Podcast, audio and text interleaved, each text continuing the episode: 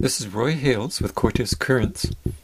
The opinions you're about to hear belong to the people expressing them and are not necessarily shared by Cortes Radio, its board, staff, volunteers, or listeners.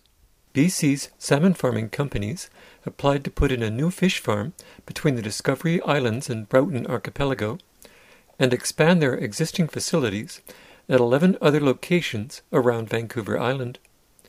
Two of the expansions at Dixon Bay and Plover Point and Clayoquot Sound have already been approved.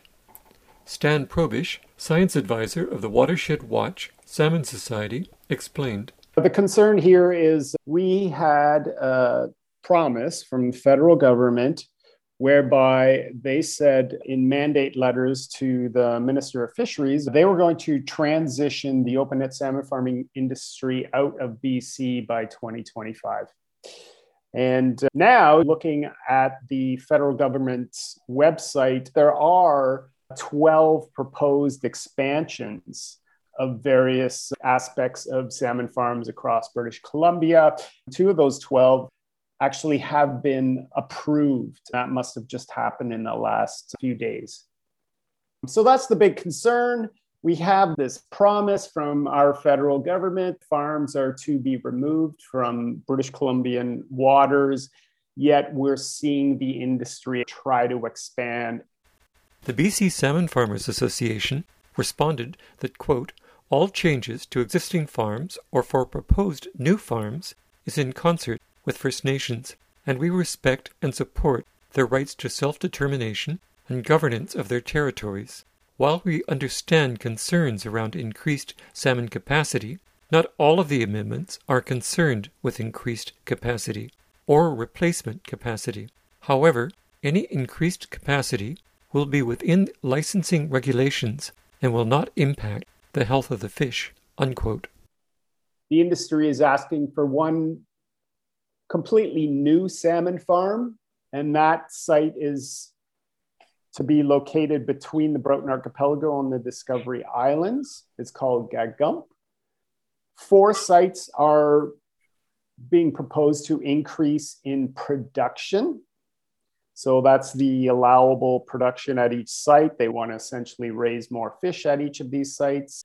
Four sites are proposing an increase in the number of pens that they're allowed at that site. We see two sites proposing to drop a maximum allowable production cap in a specific area called Clio Channel. That's a signal that they may be thinking about an expansion there. And also, one is proposing that they increase the tenure size. That's the actual area delineation of the farm. And that's 12 in total. Karen Wristen, Executive Director of the Living Ocean Society, talked about the potential impacts of these 12 expansion projects. Well, when you put more fish into a pen or into an area, more pens in the area, either way, you increase exponentially the potential for sea lice to get out of control. And that's because the little critters reproduce exponentially. So, more fish, more sea lice hosts, more reproduction. And we've already seen, even at the levels that the farms are at now, that farmers are having a great deal of trouble controlling this pest. So, we can expect more problems like that. We can expect more fouling of the ocean floor with potential impacts on the creatures that live on the ocean floor. And when it comes to salmon migrating through, you have the danger that they will be exposed to all of the pathogens, all the bacteria and viruses that are contained in the effluent from the farms, as well as to the sea lice. And in years past, we've seen from the independent sampling that's been done that there have been impacts both in terms of disease and in terms of sea lice attaching to the young fish at a rate that is almost certain to result in their death. When I hear the impacts on fish discussed, I hear them in two different terms. One is, I'm going to say black and white. The other is more gray. It's more, we expect this is what's happening, but it's not 100% proven. Well, in the case of sea lice, it is black and white. We have photographic evidence of young fish covered in sea lice. We know that for sockeye, at least, probably only two sea lice on an immature sockeye would be enough to kill it. We've seen them with 10. So that's pretty black and white. There's an impact there. When you come to disease, what has been proven so far is a statistical high correlation between the presence of the pathogen in the water and in the juvenile fish and poor returns of that generation of fish. It hasn't been proven that diseases from the farms have actually killed a single fish, to my knowledge, a wild fish, that is. They certainly killed farm fish. It hasn't been proven because it's very difficult to prove the death of a wild fish in the sea. Mac Bartlett is executive director of the Cedar Coast Field Station, which monitors salmon and sea lice in the Clayoquot Sound. Both of the approved expansions are in his area, and more are proposed. So here we have two farm expansions and two biomass expansions. I think it is that are proposed. For myself, I would be most concerned about the additional biomass that they're considering adding at the farms here.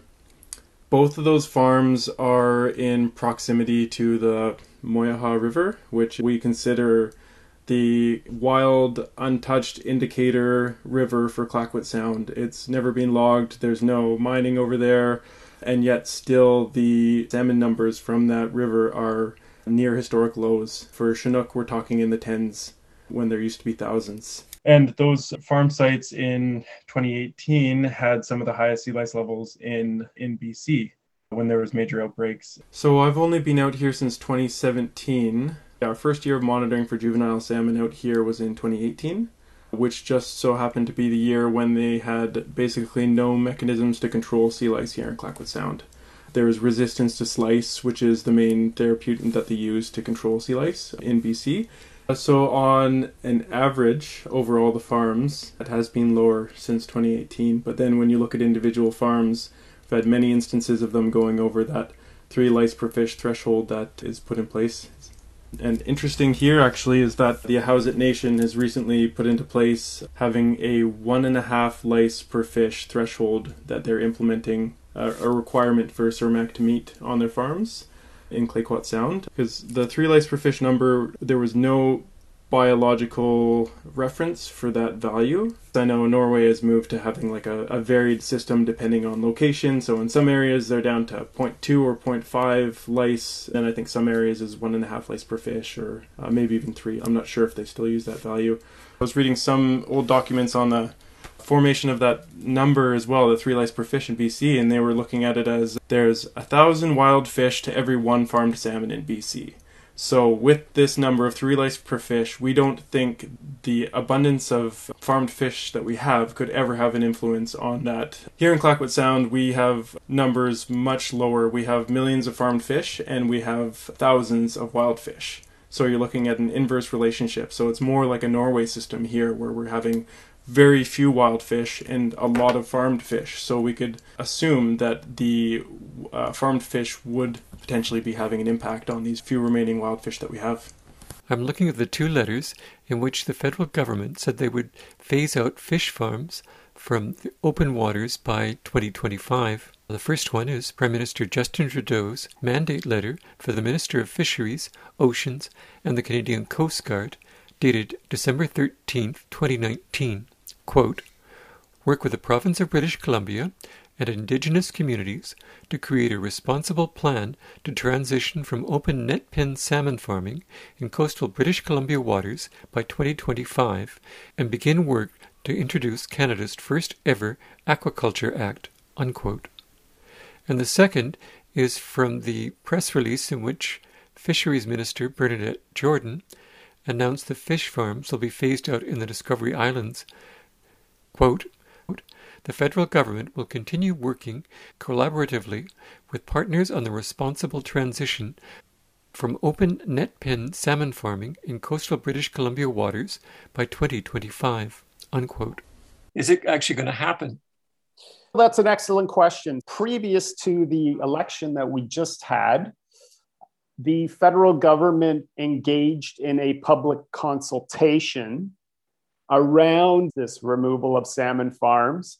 They put out a report and summarize what they heard from various groups about this issue. But beyond that, there has been no roadmap, no plan, no interim steps laid out to remove farms by 2025. There is a big deadline uh, next year. That's in June 2022 when the vast majority of federal fish licenses expire. So we expect that would be a very important moment in time where we start to hear of more salmon farms that are to be removed. But we haven't heard anything. Now we're hearing that the industry is proposing all these expansions. So it is of concern. We also have not seen the most recent um, mandate letter. So that's essentially a letter that the prime minister sends to all the federal ministers. And it's kind of like their roadmap or their their major objectives that they should achieve and focus on during their time as a minister. We haven't seen the mandate letter to the new minister of fisheries even though parliament has already started. So we want to see a recommitment of the removal of those farms in that mandate letter and some progress or some interim steps. It's a bit surprising that they weren't released before Parliament started. There's some really reasonable reasons why that may have happened. We're in a pandemic.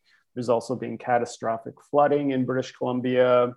We just want some clarity and transparency from our government on where we are going with salmon farms in BC.